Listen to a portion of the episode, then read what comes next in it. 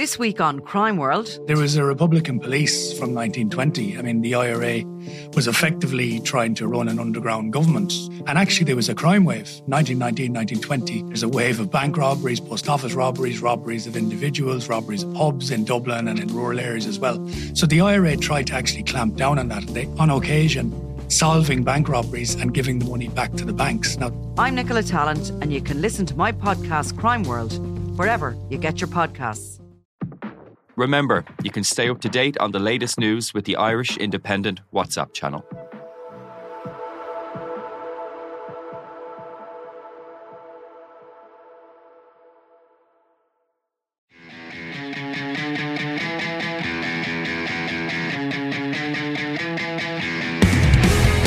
Bord Gáis Energy, proud sponsors of the GAA All Ireland Senior Hurling Championship and GAA Legends Tour series of Croke Park. Hashtag hurling to the core. Hello and welcome to the Throw-In Independent.ie's GAA podcast in association with Bord Gáis Energy. I'm Will Slattery, delighted to be joined as always by Michael Verney. Michael, hello. How's it going, Will? I'm doing very well, thank you. Another dramatic football final or football semi-final uh, weekend, rather uh, extra time thriller once again, and we have a very novel final pairing. I know Mayo have been in there a good few times over the last few years, but they've never played Tyrone in, in an All Ireland final, so it's, it's sure to be an interesting matchup.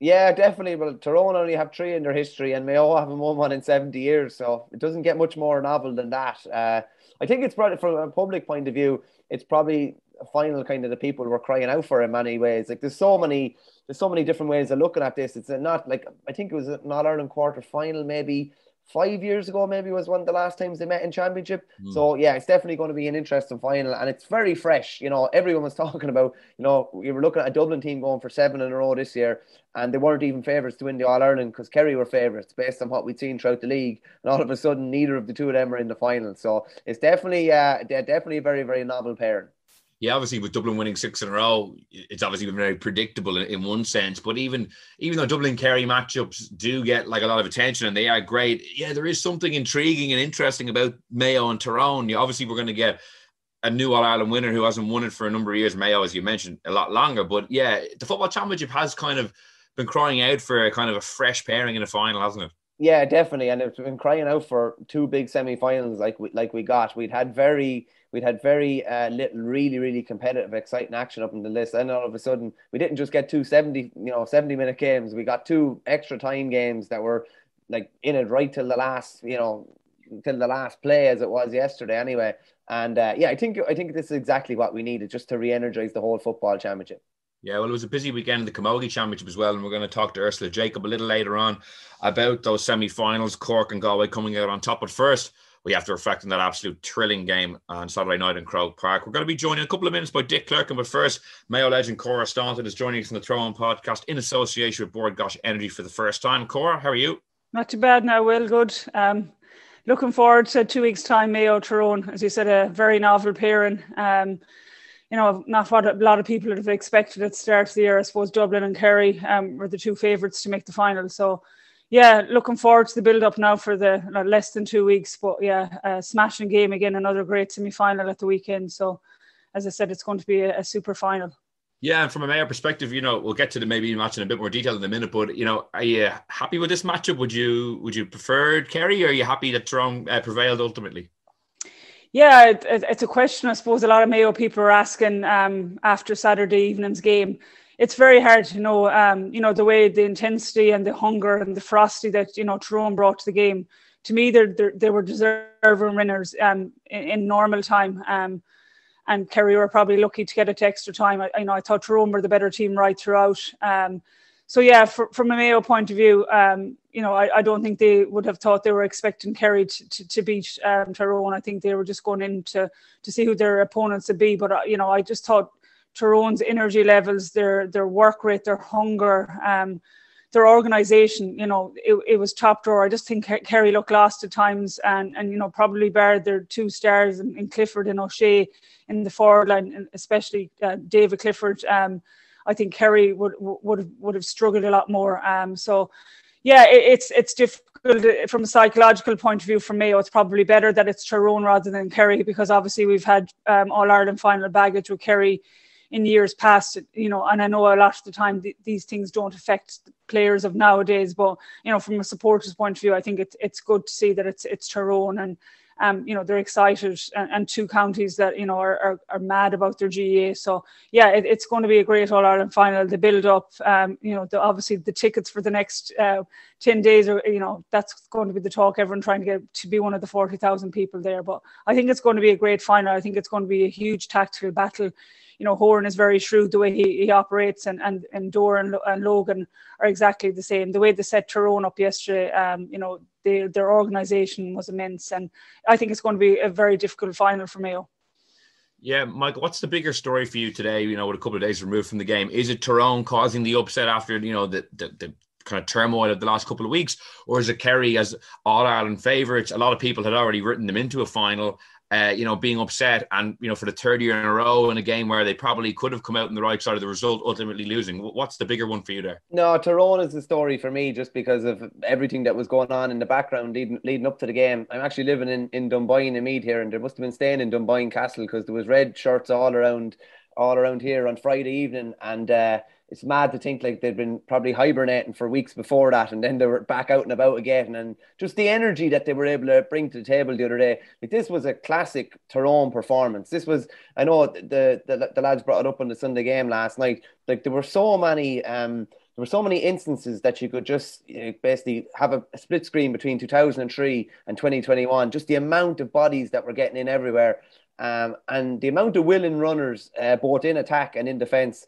uh, lads that were just you know going the extra mile to get back in and be the third man in around a Kerry player. Um, you just felt there was openings that Kerry had at times, and you know a hand pass went into just say Seanie O'Shea or David Clifford, and all of a sudden there was just guys swarmed around them. The you know the want that they had just to you know, make put Kerry under pressure, uh, put them off balance, do anything they could. Even with Tommy Walsh's shot at the end, uh, there was no way Ronan McNamee wasn't going to get his body in there and at least force him to be off balance shooting. Um, so I have to say, I do think Tyrone is a story. I think Tyrone were massive, massive odds going into that uh, into that game. Um, I'm not sure why exactly. Um, like if you look at the league game, yeah, they shipped six goals, and you know that's the most they've ever shipped or whatever. But they had a you know a massive point to prove, and were able to turn things around. And that that's to, to me to me that's the story. And even just uh, while they're playing similar to how they did under Harte, it's probably just the the abandon maybe up front that they're willing to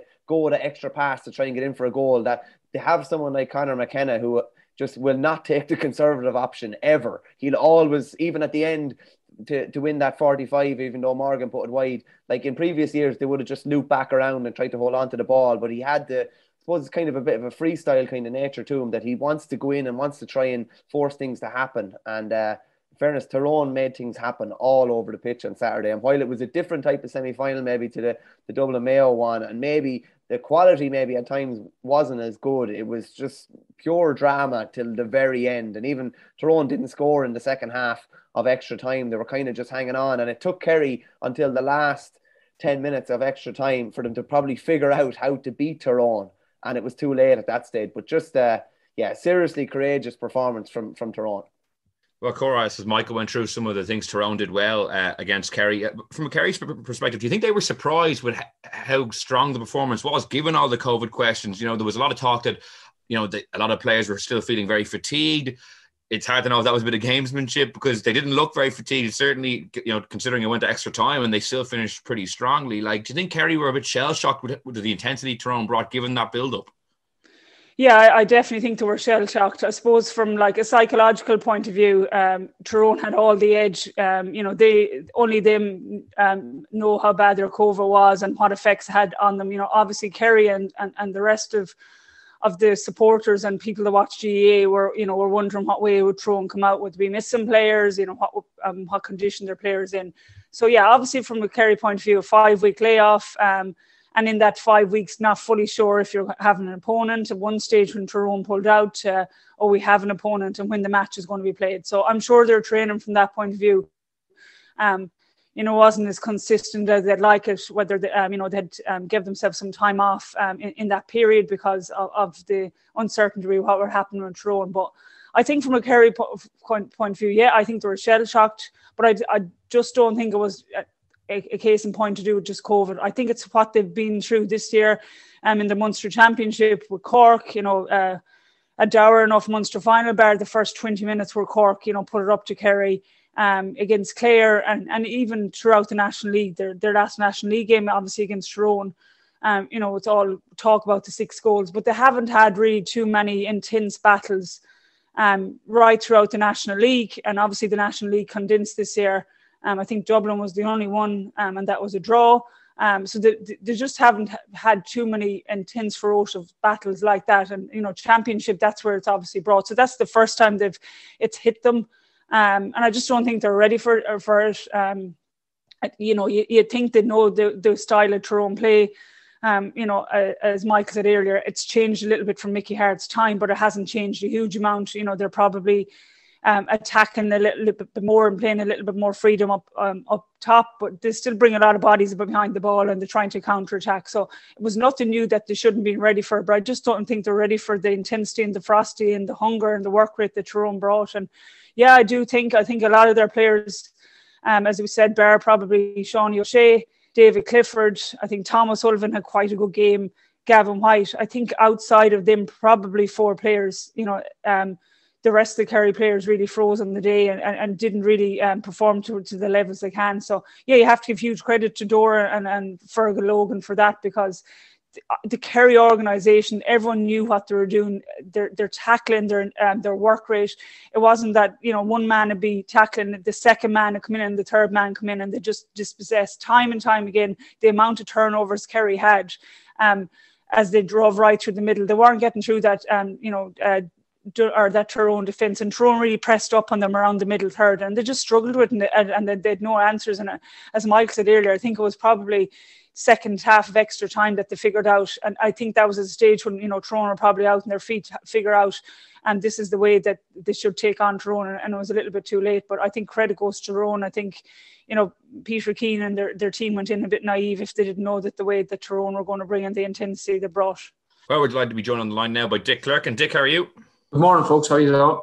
Yeah, no, thanks so much for joining us. Uh, maybe you know a couple of days removed now from the game. Like, what are your overall thoughts? I know in today's Irish Independent, you were kind of talking about the why of how Tyrone ended up mm. uh, upsetting Kerry. You know, I know you discussed a bit about about Kerry's failings as well. Like, what's your big takeaway now with a couple of days out from the game? Well, looking back, I suppose if you if you're down in Kerry, if you're one of the players in the management, what's going on now? You're poring over what we could have done differently? Did we contribute to our own downfall in terms of decisions we made, personnel setup? And I think there is a there is a case to be asked there from a Kerry point of view. You know, the I always obviously been a midfielder. I'm always looking at games from, from that point of view, and I, I, I still can't figure out how Kerry just adopted a short kick out policy the way they did um, from the outset especially how dominant they were on, on Tyrone's long kickouts. Because if, if there was any team I thought would have went short on Saturday, it would have been Tyrone and tried to gain possession. where Whereas actually obvious from the outset that it was a, a, a, policy for Tyrone and Niall Morgan to he boomed an awful lot of kickouts, which you don't see that often now from teams down the middle. But I always understood from a midfielder point of view, if you want energy in your team, you want a bit of madness, you want a bit of franticness, there's no better place to get it to bring it to the middle third and the break and ball because, and, and, and plus when you win ball out there, you're on the front foot straight away into attack. Yes, this focus on 100% possession from kickouts has its place, but you go back and look at Kerry's build-ups from all those short kickouts, slow, laboured, especially when Mayo, or not Mayo, Tyrone set out that they were meeting them in the middle of the pitch. And that's it was obvious that Tyrone were quite happy to give Kerry those short kickouts because they had a plan then to meet them far up the pitch and stop them. And it worked at three. And that Kerry didn't change it around or try and say, right, put David Moran back in the middle of the field, drop a few balls on top of him, try and get a bit of energy on the break and ball, fast ball into the forwards. I just couldn't believe that they didn't try that over the course of the 90 minutes. Just on that, Dick, that's basically another example of how Tyrone basically set the rules of engagement, yeah. isn't it, really? Absolutely, and like when you, you can, when you can see that happening, you know, Tyrone had a very very clear game plan to say, and it, I know Tyrone, everyone's saying, actually, we, we knew we were going to win. Rubbish. Tyrone were, were, were rank outsiders for good reason, but they uh, had a bought into a plan that was everything in terms of personnel, where those people would be, and what they were going to allow Kerry to do or not to do. And one of those things were We're going to let them take the short kick out. We know, like, look at the Thrones midfielders, two young, relatively inexperienced guys going up against David Moran, arguably one of the best fielders of the game over the last 10, 10 years, and Jack Barry, who can compete aerially but in terms of the game that they allowed them to play, they're, not the two guys that you want having to play a running game or a roving game that Tyrone dictated. And it was noticeable how ineffective the two Kerry midfielders were from a forward play point of view. Like not a shot between them. I don't remember seeing David Moran even Cross crossing the midfield at any given point in time. Where he actually, if you think about David Moran, fabulous kick passer off the off the ball. If he can get the, the ball in prime possession, can deliver. He done little or none of that because he was getting balls so far back. And listen, he's 34, 35 on a day like Saturday. For him to try and get up the pitch as well and deliver ball in, it's never going to happen, and it didn't. And Cora, from a Kerry perspective now, you know, how, how do they go on from here? You know, it's three years with Peter Keane as manager and, and the majority of the management team in place three relatively similar defeats in terms of you know shot selection, decision making at the end of games, costing them dearly. Like, do you think it's time for a change in, in the management team? Yeah, I do personally. I think I, um, it is. I suppose if you look at his record since he's come in, 2019 being their best year, and, and the year they probably should have beaten Dublin, the All Ireland, obviously went to the replay at 2020 against Cork in the Munster final. You know, from a Kerry point of view, that was just you know a really bad year, um, and the way they lost to that, and looking back on on on yes on, on Saturday, um, you know, their defeat to Tyrone and the way the, the manner they lost to it, you know, the bet a poor uh, Cork team in the Munster final, and I, I, think yeah, I think it's time for a change. And you know, even listening to Moss O'Shea on the on the Sunday game, um, you know, he spoke about like having to have a lot of nice footballers, and they're bringing through a lot of nice, you know, skillful f- footballers, and they don't have the footballers that maybe you know have that little bit of aggression and dirt in them, you know, in, in, previous years that they had. And I think they need to probably find more of them footballers. And yeah, I, I probably think Peter Keane has brought the, the, the brought them to as far as, as he can. And, and, I do think it's time for change. Yeah, they obviously have quality and, and they have underage coming through. But, you know, for Kerry not to um, have won an All Ireland and um, especially this year, um, you know, going in as favourites, um, and with the, with the Dubs obviously gone, you know, a lot of Kerry people had thought this was the year once Mayo had beaten Dublin, and even before that. So, yeah, I think it's hugely disappointing. Um, you know, they're they are a relatively young team when you take out um, a couple of the their older players, the likes of David Moran, but um, yeah, from a, from a Kerry point of view and from from certainly Kerry sports point of view, they won't be happy um, with what they've what, what they've achieved over the la- over over the last three years in, in, in Peter Keane's reign. Yeah, because there's some interesting kind of statistics. Like you know, the Kerry's record in Croke Park over the last number of years has been very, very poor. I think they've only won one of their last, you know, ten or so games. Obviously, you had all those minor All Ireland wins. It's been seven years without a senior All Ireland, so that hasn't really translated. Obviously, Clifford and O'Shea and Tom O'Sullivan are some of the guys who have kicked on, but you know, there's there's what 45, 50, 60 players who won minor All Irelands, and that's not maybe the greatest return there. So it's an interesting period for Kerry football. There was maybe an expectation that the All Irelands would just naturally flow, but as we've seen with other famous underage teams, maybe that Limerick hurling three in a row at under uh, under 21 in, in, the noughties, it doesn't always translate. You, you, like it's it's very difficult to actually make that breakthrough sometimes. Yeah, and I suppose people thought it was a year, probably a year too early for Kerry in 2019, and you're looking at two years later and know, been beaten in a Munster final and an All Ireland semi final, haven't actually been back to, to the big day yet. And I suppose a lot of it, when you look at the past three years, is how their probably inability to deal with pressure when it was really put on. And that was, you know, they were a man up in that 2019 All Ireland final the first day out, looked like they had it in control. And uh, all of a sudden, I don't think they got a shot away for the last 12 minutes and they were dominated the second day. Munster final last year, there were massive favourites going into that game. Didn't deal with that. Got a bit of a sucker punch at the end, and again, massive, massive favourites going in last Saturday again, and they were turned over and could have been turned over in normal time, but were turned over eventually in extra time. So uh, it's an interesting one. Uh, uh, I would would agree with Cora in that, like, if anything, like they're not getting any closer to an All Ireland than they were in the first year. So I, I do think probably it is probably time for change. Like like who exactly comes in, I, I, I wouldn't be sure exactly where to look. And Keane would have been the obvious candidate, having been with the with the minors. Um, I don't know if there's any like really obvious outstanding candidate. Um, maybe maybe someone like Jack O'Connor would potentially come back for a third a third reign, but he's obviously committed to Kildare, so it's hard maybe to see that happen. So it's it's very be very interesting what direction they go in.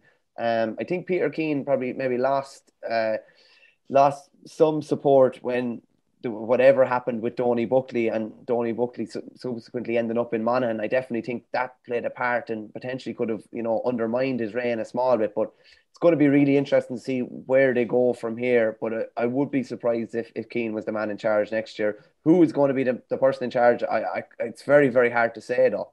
Yeah, Dick, it's an interesting position where the kind of the obvious candidates are maybe guys who've done the job before and who left in circumstances that maybe weren't the most positive. Eamon Fitzmaurice obviously left after 2018. He was getting a lot of abuse from Kerry supporters. Jack O'Connor left after you know a couple of uh, you know years where they didn't win the All Ireland. So it's not as if there's an obvious candidate or a really exciting candidate for like even supporters to get behind. No, and, and it is it is easy to just say, yeah, Keane, too many mistakes on the line over the last couple of years, step somebody in. Like, take a step back. They were very poor. It, it wasn't the case. So, like on on on uh, on Saturday, they didn't have to do an awful lot more playing badly to win that game, and they're still favourites. And I would I would fancy they would have beaten Mayo so they're not as far off as as so but but to strip out a management team to go back to the drawing board that can put you back quite a way because the continuity that you have. So it's it it, it might seem like the, the right thing to do but as you said like i always say the analogy of, of going to a junior b game and your boy shouting from the stand at, at the corner forward get him off. I says yeah we'll wait you see what's on the bench to come in.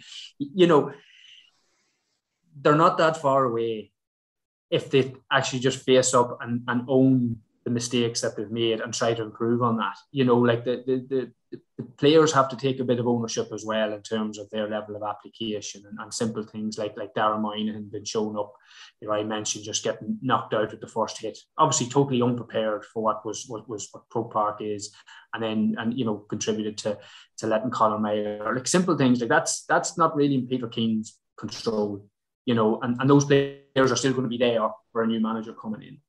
So I, I, think there's an element too, like unless there's a really good replacement coming in and there's a real appetite from the players and everybody there, you know, I think you could you could be going further back, you know, to try and go forward as well. Whereas actually they just need to improve another five, 10% on where they're at, but be really honest about, about, about how they lost that game and, and, and don't be blaming the five weeks. And, and there was a there was a bit of that which would annoyed me with Peter Keane and that that they were making reference to it. I says that if they had a problem with that, it was three or four weeks ago.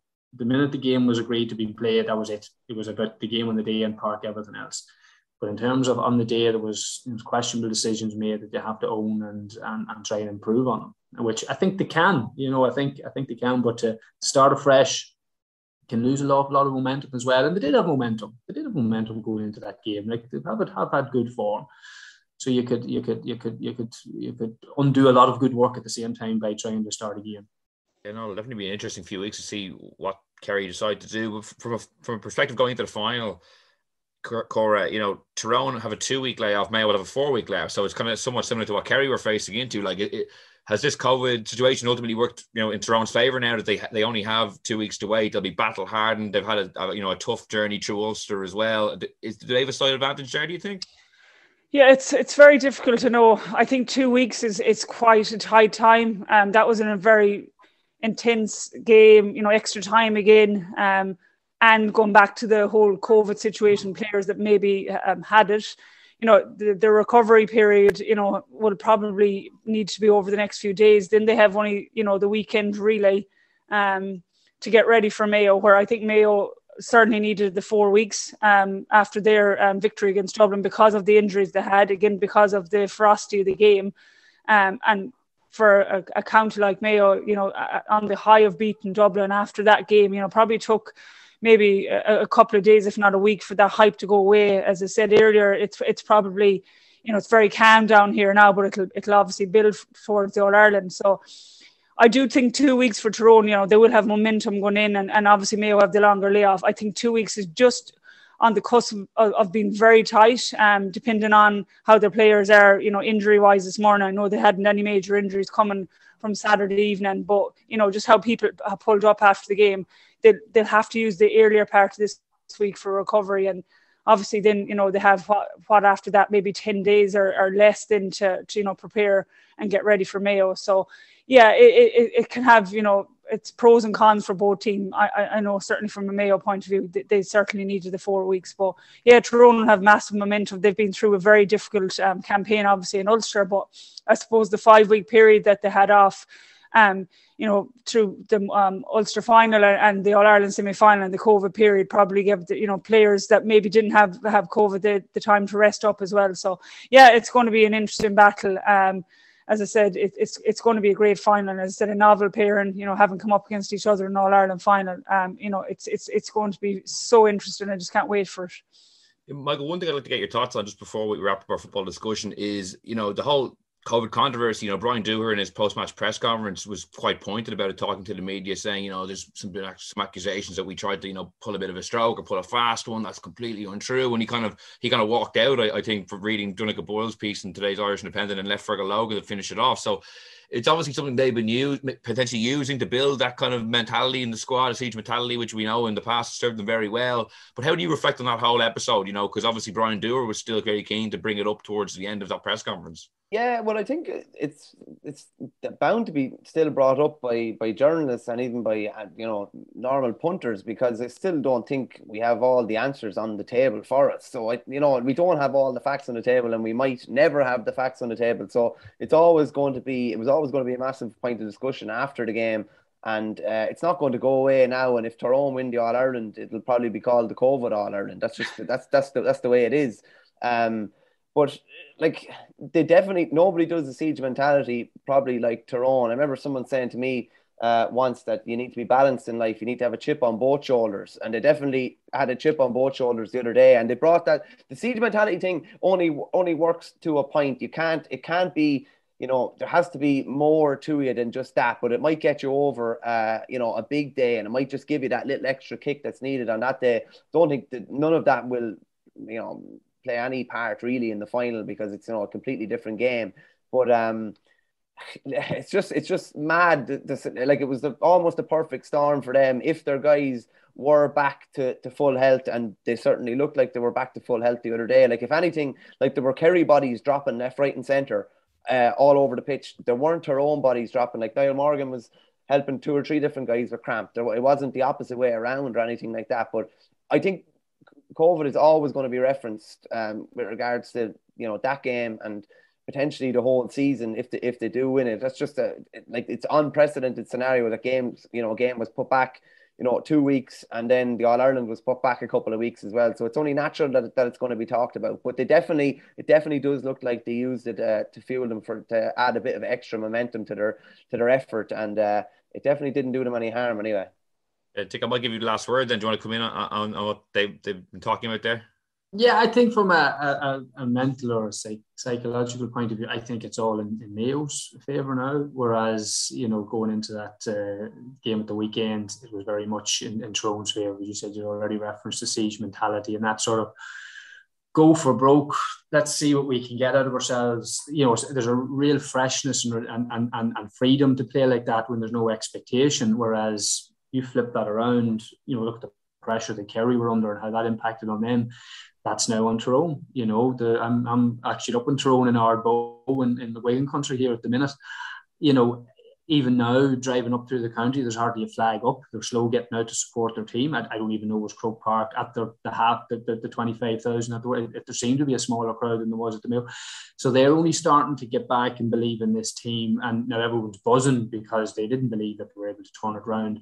Um, but now they have to deal with expectation. They have to deal with that pressure of hype that they hadn't any of. Um, Mayo have had to deal with it, but you know, I'd say James Horan walking out of Croke Park on, on, on Saturday delighted that he wasn't having to play Kerry. There's no baggage with Tyrone. They were able to beat good Tyrone teams in the past and, and have no fear of them, never have. And uh, two weeks, Cora mentioned it, like whatever. But obviously, from a COVID point of view, there was no material impact physically on the guys that they put out. Like, there's no way you put in the shift that they did and have any. It's actually the opposite. They look fresh. They look rested. Whereas Kerry were probably training away trying to keep them themselves busy with in-house games, whereas the boys were. there's another discussion about strength and conditioning and team preparation when you can see how Tyrone were able to perform um, with the impact that they had. Um, now, at the same time, that'll take them a good while to recover from. You know, you, you know, they're really only going to be recovering ice baths, swimming pools, you know, getting back out into the pitch. You know, that coupled with the psychological impact, it'll be a massive, massive challenge for Tyrone to deliver that same level of performance um, in two weeks' time. So I think it's it's the, the ball is in his court. And it's set up to be absolutely mouth-watering final matchup. But for the moment, Dick Cora, thanks so much for joining us. Well, it was semi-final weekend in the Camogie Championship, and we were left with a very exciting final matchup after Cork beat Kilkenny by 15 points to 111, and Galway saw off tip by 113 to 12 to set up a Cork Galway final. We're delighted to have Ursula Jacob on with us this morning to discuss the two games. Ursula, how are you? Too bad, thanks. Um, Cork Kilkenny has probably been the defining rivalry in the Camogie Championship over the last number of years, and we were treated to another thrilling game over the weekend. It kind of went back and forth. It looked like Cork were in the ascendancy, then Kilkenny got back on top, and then Cork, I think, hit the last three points to, to come out the victors. You know, what stood out to you, uh, uh, uh, kind of how they wrestled back the initiative in the in the last couple of minutes? Yeah, typical Cork Kilkenny game where you know it ebbed and flowed, and I felt that Cork were you know, in full control in the first half in particular. You know, I think they dominated most of the sectors, but we were kind of looking for that little bit of a kick or spark in Kilkenny. And in fairness, we did get that in the third quarter. Um, you know, that Mary O'Connell goal kind of lifted Kilkenny's spirits. But all credit to Cork. They did respond so well to that. You know, Kilkenny even went ahead for the first time. I think it was the 51st minute. Um, and Cork didn't panic. And, you know, sometimes when a team that has so many maybe inexperienced players, you know, included in the team, you're thinking maybe they'll falter or they'll, you know, lose the heads or whatever. But in fairness, they got some vital scores and obviously got that crucial winning score from Linda Collins. And she made a big impact off the bench. And, you know, they were probably unlucky not to get a goal uh, for that red card incident on Orla Cronin as well. Mm, yeah, Michael, I know you were there covering for the Irish Independent. It's funny, these Cork Kenny games always seems to go down to the wire, usually only a point in it. What stood out to you? Yeah, it did. It did look like like Cork were the better team um, the whole way through the first half, particularly in that second quarter. Chloe Sigerson was firing over points from everywhere, and they were 10-5 up. And Orla Cronin actually missed the free in the 43rd minute. It would have put them. Uh, was it second now? Yeah, in the 43rd minute, it would have put them five up and all of a sudden, then Denise uh, Denise Gaul gets a free, and Mary O'Connell gets a goal, and Kilkenny are back level. And you're just thinking Kilkenny hadn't haven't been playing uh, well for 60 minutes this year. They've been kind of playing in fits and starts, but you kind of thought that they were coming perfectly at the right time to go two points up and Katie Power up over a point after a goal free in the 52nd minute, and you're thinking this is only going one way. And then all of a sudden, Cork are able to wrestle back the momentum, and a lot of it was that you know, been playing a, a, real kind of high energy running game, a kind of a possession game where they were trying to play the ball around and there was always girls running off the shoulder. I think crucially they didn't abandon it when the pressure was really on them and they stuck to that. And they got a couple they got three great scores then to finish it off. And Linda Collins been left off as captain as well was a big call for management to make. And Paudie Murray said after that the reason she was left off was that they they felt they needed a kick off the bench. They hadn't had a kick maybe last year when Kilkenny were the ones that edged them I think with two points last year. And she definitely gave them that kick when it was needed. But it was real real dramatic stuff you know like Cork, Cork had a, what looked like a clear goal chance there um, for Katrina Mackey's goal chance. And then all of a sudden, crucially, the ball was recycled and it went over the bar. But then Orla Cronin was sent off and they were down to 14. And it was just a really, really dramatic last few minutes. But like, you know, midway through the last quarter, it looked like it looked like Kilkenny's game. They were just starting to get into it, and some of their big players are starting to get into it. But I think Denise Gaul picked up. I don't know if it was a finger, and she was getting attention to her what looked like her knee and her finger, and she was definitely uh, hindered in the last couple of minutes as well. And in fairness to Cork, yeah, they just they just stuck with what they were had been doing really really well at different stages of the game, and they just saw it out. But yeah, there's always drama when these two meet, and last night was definitely no different. Yeah, and it was funny just reading Paudie Murray's comments after the game. He was very quick to paint them as massive underdogs. He said going to the final, you know, he's saying that people are saying it's Galway's all Ireland to lose. He was talking them up as you know a much deeper team in terms of talent on the bench as well than maybe Cork are. Galway obviously beating Tipperary by four points. Like, are Galway as good as Paudie Murray is saying, or is he playing kind of a bit of mind games?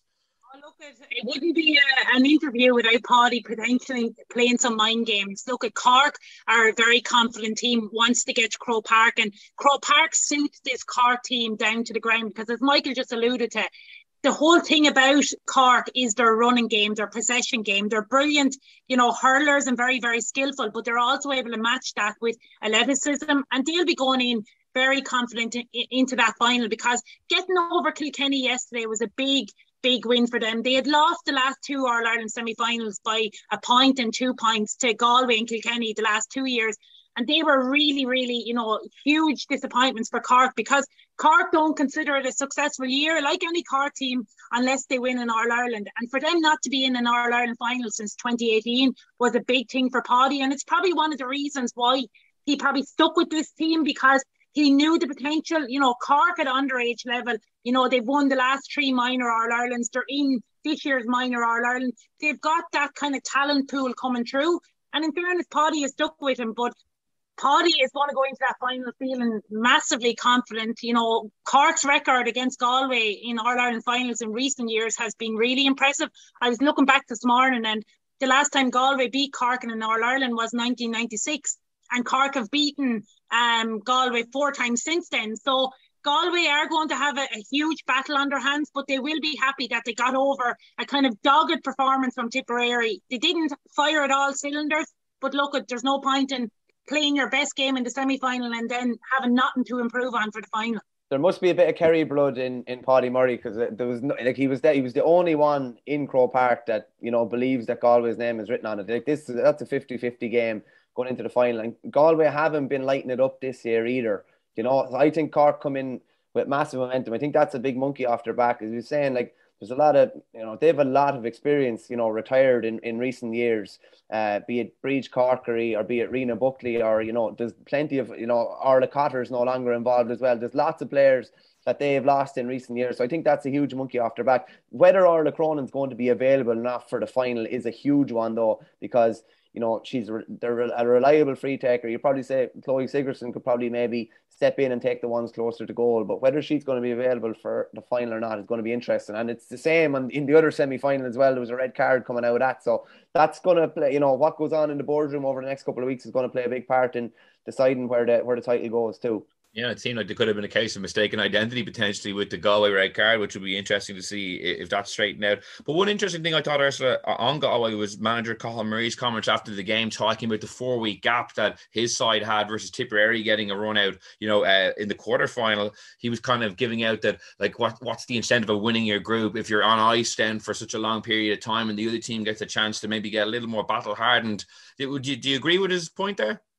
Yeah, I, think it is a strange one that there is a month long break. I, I think a month is too long between you know competitive games. Obviously, when you top your group, you want to go the direct route. And I think Galway uh, and Cork would have been most happy with that. But Galway, on the other hand, you know, I think Cathal Murray and his management team would be happy on the other hand that they've had the last month. They've had, they've really been dogged with injuries this year. Obviously, Heather Cooney is gone with a cruciate injury from a, a league game earlier on the year. But Carrie Dolan, who was missing yesterday, I would feel that she probably will be back fit for the final. But the likes of Niamh Hanniffy, uh, Orla McGrath, uh, Teeny Cormack, those three girls were all injured during the group stages of, of the championship this year. So I feel that probably Galway will be happy enough that they've had a month where the likes of those girls have been able to get a little bit of training under their belt and to recover from some of these injuries. Because if they had game after game after game, they would have they wouldn't have had any chance of getting back. Whereas you saw yesterday the impact of Orla McGrath. You know, she got one, two. She was threatening every time in that full forward line, but she has been really struggling with a shoulder injury this year. So she would have been a huge loss for Galway if she wasn't there. Hmm. And Michael, just on Tipperary, I think it's their fourth semi-final defeat in a row. Albeit, I think this was the first time they've been, you know, pretty competitive and, maybe been in with a chance of, of winning it. But it's still not nice to go down at the penultimate hurdle four years in a row. No, they've been knocking on the door, and like they're getting, they are getting better and better every year. Um, like Bill Mullaney is obviously what he, what he's doing down there is is working. It's just the gap between the top three and the chase and pack. It's definitely getting uh, smaller. But you know those top three teams. Just chatting to Brian Dowling after the game yesterday, and kind of just said to him, you know, it's disappointing how maybe that you weren't able to kick on, having been beaten in a couple of All Ireland finals. And he said, like, he acknowledged that, but he also said, like, it's literally a point, two points between Cork, Kilkenny, Galway on a given day. And they are a step ahead of the chasing pack. Now, Tipperary have definitely closed that gap. Um, I think they were beaten by six in All Ireland semi final last year, but probably always at arm's length. They were beaten by four uh, yesterday, probably with a soft goal. There was probably no more than a score in between in between them and Galway yesterday. So they're definitely closing the gap. It, it is it is a bit demoralising, obviously, when you're you keep getting bet in semi-finals, but they are getting closer and closer every year. In fairness, is it's it's the same result, but the performances are getting better and their graph is still going up and up. Hmm. And Ursa, then just looking ahead to the final, you know, who does have the edge at this point for you? You know, as we've said, Paudie Murray thinks it's Galway, but what, what do you think? Do you think Cork have a, have a, have a strong chance of, of winning back the All Ireland title? Yeah, I, I, I wouldn't pay too much heed to Paudie saying that it's Galway's, you know, Galway know it'll be a huge challenge. I would feel if I was probably saying now at the moment, I think it's going to be a close game. I definitely agree with Michael. There'll probably be only very little between the two teams, a point or two, but I think Cork and Croke Park, I think they know how to win there. And I think maybe their athleticism, some of the, the mix between the youth and the experience, you know, you've the Ashling Thompsons and these kind of girls around the middle of the field and Hannah Looney and then Amy O'Connor are so effective in the forwards. I just think maybe they've the momentum going in. I think that win yesterday against Kilkenny was such a psychological boost to this Cork outfit. But if Orla Cronin's not available, she will be a massive loss um, to the Cork attack and to the, to the overall team. But I'd still probably slightly uh, tip Cork for the for the final. Well, the finals have been very tight affairs over the last number of years, so hopefully we get another exciting one uh, this year. For the moment, Ursa, thanks so much for joining us. That's all we have time for this week on the Throw-In podcast in association with Bord Gáis Energy. We'll be back next week with another show. And in the meantime, you can subscribe to us on Apple Podcasts, SoundCloud, or listen on independent.ie. So until next time, thanks for listening and goodbye. Bord Gáis Energy, proud sponsors of the GAA All Ireland Senior Hurling Championship and GAA Legends Tour series of Croke Park. Hashtag hurling to the core.